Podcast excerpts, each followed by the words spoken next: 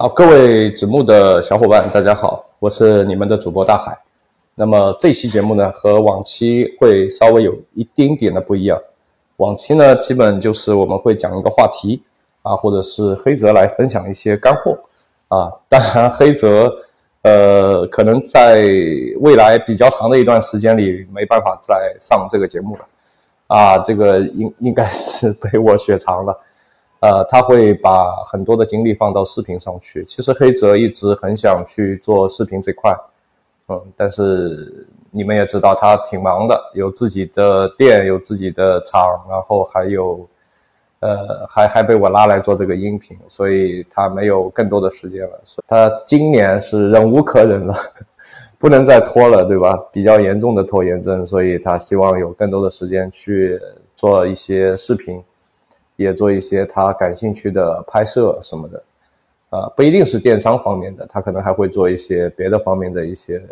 拍摄啊这种工作，呃，所以所以这个重担就落到了我的肩上。其实我还蛮感动的，因为严格意义上来讲的话，他在去年的时候他就想转视频这个赛道了，但是大家也知道啊，老听众知道吧，就是我去年是生病的状态，所以我也没办法来接替他的工作。啊，他就又咬牙 坚持了一年，啊，那么现在等于说，呃，我自己也康复了，所以我来接替这个，呃，音频。那么，那今天这期音频呢，主要是一个子木学堂的老伙计，一个小伙伴，呃，正好今天跟我们提了个问题，而今天呢，又恰好是我需要去更新新的一期节目了。呃，我一看这个问题还挺具有代表性的，并且跟我，呃，去年做的这个融媒体中心的这个 CPS 的项目啊，呃，比较的相像，在某些地方的话。好，我们闲话不多说吧，进入主题。那实际今天这期音频呢，嗯，本来我想更一个别的内容，关于我昨天的一个蛮有意思的一个事情，因为我昨天。参与了别人公司的一个主播的一个选拔，那感觉非常诡异。就是前面有一排年轻人，然后有男有女，啊，都想做主播啊，一个一个的上台进行一个即兴的表演，或者是即兴的一个模拟。嗯，每人大概有一分钟的时间去讲一个随机的产品，在这个过程当中会有。这个摄像机进行记录，然后会有人来打分，或者是 老板，主要当然主要是老板来决定啊。当然他也有很多的呃后援团来给他做一些参考。本来想讲这个事情的，还蛮有意思的。但是相比来讲的话呢，那个只是有点趣味性。那今天这个可能呃更有养分一点。那么这个小伙伴呢，他提出来的这个问题，我觉得还具有一定的代表性，所以我们可以放在这期节目先跟。那么到周五的时候，我们再来跟一些还比较有意思的事情吧。呃，在说这个问题之前呢，我先把他发给我的这个呃一段长文先给大家说一下，就是他到底是做了一个什么样的事情，然后有一些什么样的问题需要来咨询我啊。呃，我来找一下啊。那么他呢是做体脂秤这个产品的。那么这个体脂秤呢，它也有了一个专利。我也问了他，他这个专利到底是外观专利还是实用新型专利？那么他说他这个是实用新型专利，当然这个要比外观专利要好一点。呃，其实也差不多啊，差距不大。那么现在呢，市面上的这个呃体脂秤呢，嗯，首先就是两个功能嘛，一个是称体重，一个是称体脂，对吧？我相信很多人家里都有买了的。呃，我们会把它放在家门口，或者是，或者是进餐厅的那个地方，对吧？你像我就放在了家门口，反正，呃，有事没事就踩上去称一下，是吧？自己又胖了多少斤？以前我们只能称体重，后来就增加了体脂这个概念。当然，刚开始我也会经常去称体脂啊，当然到后面。称体脂的那个玩意儿不知道被我弄到哪里去了，所以现在它变成了一个光光可以称体重的一个一个体重秤了。啊，那么它在这个基础之上呢，它又增加了一个身高啊这个维度，就是你买它的这个体脂秤呢，它会附赠你一个测量身高的一个附件吧，可以算。然后你可以测一下你的身高，然后它会根据一个健康的一个参考啊，计算出来你应该是怎么样的体质啊，怎么样的一个三围，这是我猜测的啊，会比较的健康，是比较标准的，你可以朝着这个方向去努力。呃，不得不说呢，这是一个还不错的一个小小的创意和迭代，应该是这么讲的。因为在此之前，我们需要去测量自己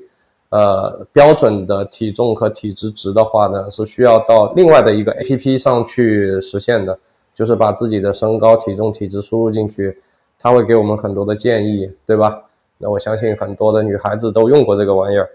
那么它等于说是把这些产品的功能做了一个整合。那么除此之外呢，它还有一些什么样的功能呢？还有是有紫外消毒的功能啊。此外还有一些非常贴心的小功能，比比如说你把这个体脂秤放在自己的床下面啊，那么它有一个红外感应功能。当你夜晚起床上厕所的时候呢，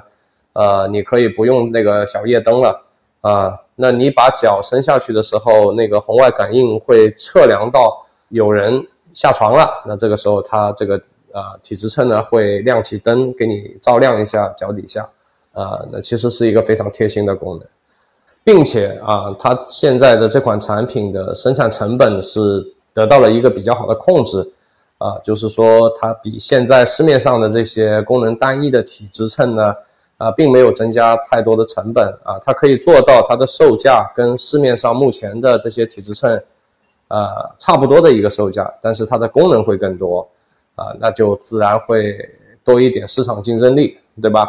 那么现在也拿到了一些啊外贸的一些订单啊，那么也找到了合作的厂家，愿意为他们代工生产这个产品，愿意为他们开模啊，对。这个其实是完成了量产的这个功能。那么它现在的问题是这样的，就是说目前所有的市面上的体脂秤呢，都在用一些公域的一些 app，啊，就是说厂家不需要自主的去开发这个 app，啊，可以用一些公域的 app 来实现这个功能。这个就有点像什么呢？就有点像，嗯，我不知道大家有没有去做过那个。电子相册哦，不能讲电子相册，就是说，比方说你给你家里人拍了一年的照片，手机上，然后你这个时候想要去冲印一本，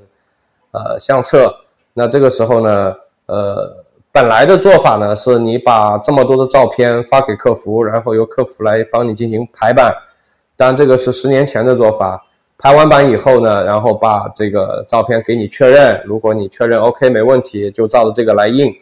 那么他就会把这个相册给你印出来，以前是这么干的，后来呢，就是所有的这个冲印的这个工厂呢，呃，做了一个公寓的 app，就以后大家再要去呃印相册呢，你就直接啊跑到那个网站或者是那个 app，把你想要冲印的照片自行的进行排版，进行选择。啊，选完以后你直接递交就行了，然后那边就可以直接给你冲印了，这就解释了为什么说。在过去的十年里面，我们的杂志相册也好，我们的个人的一些，呃，给孩子记录的这种宝宝的相册或者毕业类的这种相册，它的价格有一个大幅的下降的原因就在这里，就是它的人力成本大力大幅的下降了，差不多就是这种概念啊。那么他们体质秤这个行业呢，也是有一些公寓的 app，那大家就去用那种公寓 app 就可以了。那我工厂我只顾生产。但问题就出在这里，就是这个小伙伴他做了一些微创新，就是做了一些原有产品的迭代升级，所以他在他的产品里多了几个维度，第一个是身高，身高，第二个是三维，对吧？等等，包括他会测一些其他的数据，那么这些数据呢是他私有的，不是公寓上是没有这个接口的，没有这个输入口的，所以说他需要去定制一款 APP 来。录入自己的这些私有的这些身高啊、三围啊这些数据，所以他问我的建议是，呃，有没有这方面的人才，是吧？然后能推荐一下，啊，然后他可以自行的去开发一个 app，啊，那这个很巧，因为我们之前也有做过这方面的事情，所以我觉得还行吧，我也许能给他一些呃建议或者是参考，他可以去听一下。当然，如果有相同的或者说是正在创业路上的你也有这样的一些想法，想要做一些属于自己的 app 的话，那我觉得我接下来的建议对你也会有用。那这里呢，我在想啊，其实可以分成两个部分来讲。第一个呢，就是说这段时间呢，所有的媒体都在推荐什么呢？我们要建立自己的鱼塘，我们要做自己的私域流量。为什么呢？因为公域流量是越来越贵了。这个说法有没有错？是没有错的。呃，这个说法是很对的。我也是一直在推崇这样去做。那么，如果你去做一个私有的 app，能不能给你建立起一个很好的一个私私有的鱼塘，或者是给自己建立私域流量呢？呃，不一定，对吧？为什么？我们后面再去分析。第二个来讲的话，我们有没有必要去建立一套属于自己的 App？那这里就我从这两个点去给大家做一个分析。那我们一个一个来。第一个就是说，呃，我们在资金有限的情况下，是否需要来自己建立一个属于啊自己私域的 App？那这是第一个问题。为什么说要资金？为什么有个前提就是资金有限呢？其实，如果你的资金非常的充裕的话，我觉得你也不用来问我了，对吧？你直接做就可以了，因为花不了太多的钱，呃，呃，钱多嘛，对吧？你就有超能力，有超能力造呗，对吧？这个，所以我就不用回答了。所以我们有个前提，就是你的创业启动资金有限啊，我们要把所有的资金、所有的子弹都用在刀刃上。所以在这样的一个前提下。我有没有必要去自己建立一个私域的 app？为什么我们说有没有必要去建立一套自己的私域 app 呢？因为实际上，大家知道现在如果你要去做 app 的话呢，你是你是需要独立去开发苹果和安卓的，这个是非常头痛的一件问题。如果这个世界上就只有一个安卓或者只有一个苹果的话，我觉得这个问题我也就不回答了。我觉得你就开发吧，对吧？就还行，我觉得。所以现在很多的做法呢，比方说好的做法就是我针对安卓去开发一个，针对苹果去开发一个。第二种做法呢，就是我只开发一个，但是我做壳，给苹果做个壳，给安卓做个壳，然后两边都能用了。呃，但是呢，我不不确定的就是说，你找的那个公司或者你团队里的这个技术人员，他能不能自己把所有的事情都干了？比方说，这里包含了前端，对吧？还有后端。那如果他只是一个单纯的程序员，那么他不能做前端的话，实际上做出来的 app 会非常的丑啊。虽然能用，但是非常的丑。其实，其实怎么说呢？我觉得现在在 app 泛滥的年代，或者说是 app 的红利期已经过去的年，已经过去了的这样的一个年代下，你去做一个丑丑的 app，我觉得。就是人家会觉得你的市场成熟度还不够，所以他，我我不确定啊，会不会有很多人愿意打开这种工业级产品的 app，呃，但如果说你招到了一个同时会前端和后端的人，并且做出来的东西也非常的成熟，市场度很高，那我相信他的收费也不会特别的便宜。那你还会存在一个问题，就是说，如果他把东西做出来了，那如果他不能做壳的话呢？呃，那你还得花一笔钱到外面去让别人帮你做壳。对我们当时做的时候，就是到外面去花了点钱的，呃，让第三方帮我们做了壳，做了发布，所以这又是一笔费用。所以这里其实你已经存在了第一次的选择，就是在做与不做选择以后，假设你选择做。那你是打算分开做，还是做一个版本，然后两边套壳？好吧，这就是你的第一个选择。我觉得就有点烦，其实。那么假设说你已经做好了第一个选择和第二个选择，就是你要去做，并且你打算分开做啊，高标准的做，你对你的产品的未来充满着希望和期许的话，那这个时候。啊，必然是高标准做，对吧？那么你把东西做出来以后，这个时候你会遇到第二个问题，就是我们到哪里去下载，也就意味着你要把这个 app 投放到什么样的应用平台上去。那你把东西做出来以后，你得需要让用户去下载它，所以说你需要把你的这个产品投放到呃各个应用平台和各个的发放平台，或者这样讲，呃，为什么这么说呢？比方说你的用户有可能用的是苹果，那 OK，你就要把这个你做好的 App 投放到苹果的 APP 市场。但如果对方用的是华为呢，那你就需要把它投放到华为上去。但除了苹果和华为，我们知道还有 OPPO、还有 vivo、还有小米、还有 realme、还有魅族等等等等等等。但苹果只有一个苹果，安卓有无数个 品牌，所以这个就很烦。就第二个就特别烦的事情又冒出来了。那么除此之外呢，你还可以投放的像腾讯家的应用宝、三六零的手机助手。包括百度的手机助手，包括阿里的等等等等，这些三方的应用。但是现在的情况是，随着厂商的流量的收缩，所以三方市场的流量也会相应的减少。呃，所以你的主力投放呢，应该还是 OPPO、vivo、华为、小米，包括苹果的 App 市场。那么这些市场呢，如果你以前没有做过 App 的情况下，你会认为。啊，我把我做好的东西发上去欧了，其实不是这样的，因为你把你做好的东西，我们假比方说你要发到苹果的 App 上，发到华为的 App 上，你还得再支付一笔费用。这就是为什么说当时小米说我手机可以不赚钱，对吧？我手机甚至我可以亏着卖，但是我有别的很多的渠道去把这个钱赚出来。那么，如果你要把你的 App 发到小米的或者是华为的应用市场，你是需要支付相应的费用的，并且这个费用不同的厂家收费不一致，所以呃，因为当时做这个事情的不是我来做的，所以我也不能告诉你一个确切的数字，但是我只能告诉你，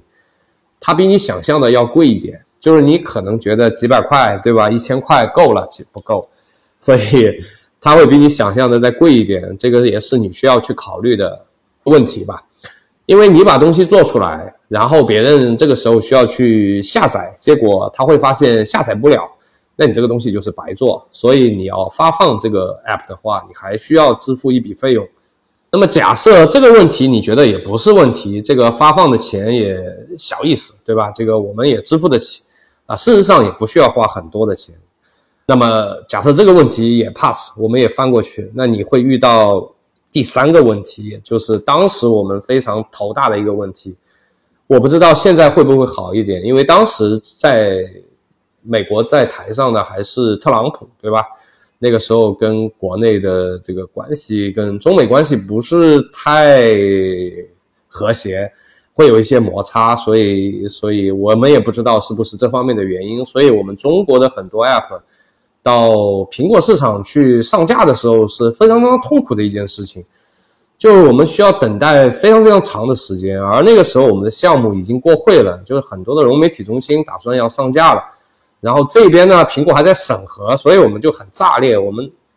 不知道怎么办好了，但是我们也不可能打个电话对吧，给库克说你能不能给我们快点上架，或者给苹果官方的客服，这都不现实，所以。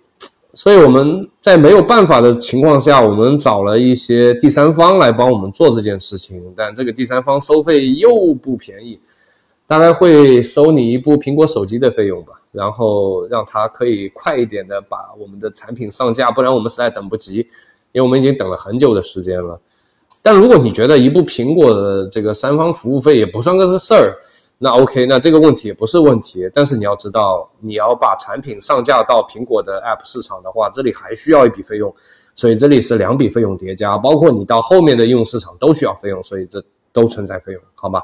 就是说，如果你觉得这些都不是问题，而且这个过程很烦，如果你觉得这也没没事儿，创业本来就很烦，那，呃，其实我们第一个问题就解答完了，就我把第一个你可能遇到的一些困难。就可能很多没有做过 app 的小伙伴会觉得，哎，呃，我不就出个开发费用吗？其实不对，啊，除了这些开发费用之外呢，你还需要上应用市场。除了上应用市场之外，你还需要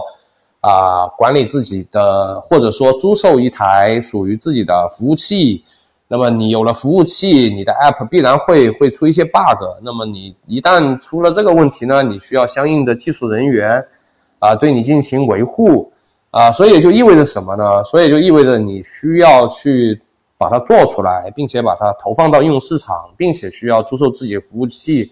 并且需要找到相关的技术人员对你的 App 进行维护，对服务器进行数据的最基本的备份和维护吧。那么这个就是你可能要去考虑的事情。所以我觉得，可能很多人他在做一个 App 之前，他没有想明白这些问题，他可能。想的比较的简单一点了，我觉得，所以我把可能遇到的问题都拎出来给你讲一下。或以后如果有小伙伴呃想要去创业，想要去做一些软硬件结合的产品，那么这些问题和这些困难都是你要去在预先做好的准备。当然，它这个产品呢是一个捆绑型的，就是你买了我的硬件，那我同时提供一个软件给你，所以说它不存在最最最头大的一个 App 推广的问题。一定程度上已经减低了一半以上的难度，所以我觉得，呃，能不能做呢？还是能做的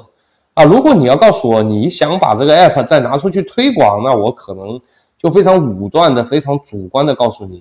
要不再考虑一下，对吧？这个真的是难度非常大，因为 app 的红利期已经过了，所以我们并不建议到现在了，你还要去做一个 app，然后进行推广。啊，之所以我会这么武断的去说这件事情，是我们去年在和融媒体合作的过程当中，我们发现，呃，很多城市的融媒体中心也开发了一些本地化的 App，他们有政府这个官方的一个光环加持之下，去推他们开发出来的产品，依然非常的痛苦，依然非常的吃力，所以我觉得一个民营企业或者一个创业初创团队去干这件事情会更加的。难做。那么我们第一个问题呢，就这么翻篇了。嗯，希望我能够把你可能遇到的困难都已经讲的比较明白了。接下来我们来讲第二个问题。就很多人他要自己去开发一个 app 的很多的初心是在于说，哎，我可以建立一个属于自己的私域流量，或者说，哎，我可以去建一个自己的鱼塘，其实一码事儿啊。就是我可以把用户圈在自己的这个 app 里面，然后我进行二次的营销或者进行导流，这么一个想法，到底放到当下这个时候，作为一个初创团队能不能做到呢？啊，我这里又加了一些前提，如果你现在拿到了风投，或者你现在就是一个非常非常有钱的、有超能力的一个团队的话，那我现在说的东西对你肯定是不适合的，但是我。加了这样的前提之下，那么这个问题就变得更加有意思一点。首先，我来讲第一个点，也会根据我去年的一些案例来给大家分析一下。就现在，我们先从自己的体验来讲的话，你现在去看一下你的手机，你每天经常打开的 App 有哪几个？会不会超过十个？啊，或者我说的更加极端一点，会不会超过五个？其实现在大家。呃，经历了这么一波吧，就刚开始的智能手机，呃，刚刚开始普及的时候，大家觉得哇，这东西太神奇了，对吧？然后大家就装了各种各样的 app。你像我就是这样的，我大概装了有四五十个 app 吧，然后就每天玩玩这个，玩玩那个，就非常新奇。但这个时间，这个兴趣点过了以后呢，哎，我就走到了另外一个极端，就是我开始追求极简化，就是我如果手机里面不是很用得着的。啊，就有可能在一次或者某次手机清理的过程当中，把它给踢出去了。我现在手机里还存的一些 app，都是一些非常大的 app 是一些互联网大厂做的一些产品。那一些小厂的，或者是一些个人的一些 app 的话，基本卸载的七七八八了。呃，那么假设说你非常有幸，你的这个 app 在你的用户当中被保存下来了，因为你觉得。呃，你的硬件产品会和你的这个 app 搭配使用，所以它舍不得删掉。我们假设是这样的一种情况的话，那么第二个问题又会出来，就是你的 app 的你要圈鱼塘，你必然需要你的用户有一定的月活和日活，不然你光拿一个注册量是毫无意义的。所以在一个现在这个状态下，你要保持一个 app 的日活有多困难呢？我可以讲一个案例。就我们还是我们去年的这个各个融媒体中心的一个案例，呃，就当初我们在接触各个地区的融媒体中心的时候，所有的电视台最头大的一个问题就是说，他们的 app 没有日活，没有月活，就就非常非常低，也不能说没有，非常非常低。虽然说注册量都可以达到一个几十万的级别，但是但是日活非常非常可怕，对吧？那给他们留点面子，我也就不说出来了，说出来估计会吓大家一跳，当然也吓了我们一跳。当时我们觉得当时不得了啊，拿了这么大的流量，因为都是千万级别的一个注册量，呃，但是日活就非常非常可怕，但不忍直视。所以在这种情况下呢，他们也做了一些努力，我可以给大家讲几些几个让我们非常吃惊的案例。其中一个呢是当时我记得是华为的 Mate 四零，好像是还是 P 四零啊，上市了，然后所以他们当时就买了一部 Mate 四零，然后去啊做了一波活动，希望能通过这个活动呢来提高一下自己的日活。活动非常简单，就是把他们的一个 App 的一个海报发到自己的朋友圈，然后进行集赞。那么集赞的第一名呢，就可以拿到这个 Mate 四零。当然，第二、第三、第四，一直到第八名都有奖品。具体什么奖品我记不太清了，但这个 Mate 四零是给我留下了一点印象啊。那么在做了一个本地的一个投放以后，在一个八十万人口的城市，一共有多少人参与了这次点赞活动呢？一共有一百多个人参与了。那么。点赞量是多少呢？好像是第一名，第一名的那个点赞量是一百四十，这就非常可怕。意味着什么？意味着当时我是知道这件事情的。意味着如果说我跑到网上去买它个两百点赞，当然花不了我多少钱，对不对？啊，我就可以拿到这部 Mate 四零。啊，当然我没有这么干啊。所以他花了那么多的钱，大概花了一万多块钱。去购买奖品来做了这次活动，最后得到的一个结果就是参与人数不到两百人，非常的可悲。呃，第二个活动呢，参与的人数会多一点，但是效果依然不太好。他们当时是怎么想的呢？就是把当去谈了一家当地的五星级酒店啊，然后把他们的那个自助餐厅给包了一晚上。呃，当时是想就是组织了一些活动，是呃，然后从中挑取一些活跃用户啊，去参加那天晚上的一个 party，啊，那这听听起来当然也非常诱人了，呃，但结果是怎么样呢？本来呢是他们希望还有几千上万人去参与，或者甚至是意淫是几万人去参与，参与完以后呢，我们从中挑个一两百人，最后参加我们的这个巅峰之夜什么 party。什么自助餐，对吧？然后再拍成视频，给那些没有呃没有机会参与这个 party 的人呢，馋死你，对吧？本来是这么意淫的，结果呢，报名人数就不用挑了，差不多就全班人嘛带去参加这个晚宴就结束了，所以又是一个花了很多钱，结果收效甚微的一个活动。当然也有可能说是传媒这样的一个本身的性质导致的，就是说大家可能。听了那么多呃，这个官方的一些东西，可能听腻了，也想参与一些呃私人的或者是自媒体的，是或者是一些呃个体公司的一些产品，也有这种可能啊。但但是怎么说呢？就这两次的呃策划啊，因为我是也参与的，就我本来我也觉得吧，不至于是吧？应该是还可以，但是最后的结果非常的扑街。所以在拉动一个 A A P P 日活的这么一个事情，我觉得在当下来讲的话，是一个绕不去的坎。你如果说做了半天，结果你光拿到了呃一些用户的注册量，但是呃毫无日活月活可言的话，呃，那我可以认为你这个鱼塘是白建了，是没有任何价值的。那最后呢，我多逼逼一点，就是假设我们前面这两点，就是我担心的这两个点，呃，你们都可以做到，当然这就很棒了，呃，然后你有一些多的想法，就是我有没有可能把我现在的这个私私域的流量，或者是我建好的这个鱼塘的这个流量，引到我另外一个目标流量上去呢？就是我我可能我另外还做了一个什么东西，然后我希望把。A 池里的鱼引到 B 池里面去，有没有可能性呢？嗯，就我去年经历的这个事情，我可以告诉大家，依然是非常非常非常困难的。这我们当时做 CPS 的时候呢，实际上所有城市的注册量加起来是几千万的注册量，但是由于他们的日活非常糟糕呢，所以打了一个大折扣，但是由于基数巨大，所以即便打一个非常大的折扣，我们每天的日活还是比较可观的。但是这里出现一个问题，就是说所有的融媒体中心不可能是把他们的流量直接引到我们公司的产品上去，对吗？不然就不叫合作了。所以呢，他们怎么做呢？他们是把他们的流量引到了他们的 App，然后再由他们的 App 跳转到我们这上面实现最后一步成交，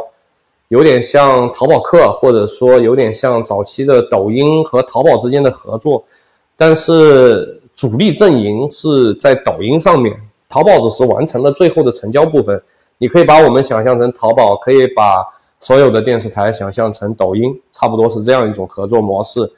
那么，在一个巨大的注册量之下，即便是日活、月活很差的情况下，每天的每天的流量其实也还行，但是，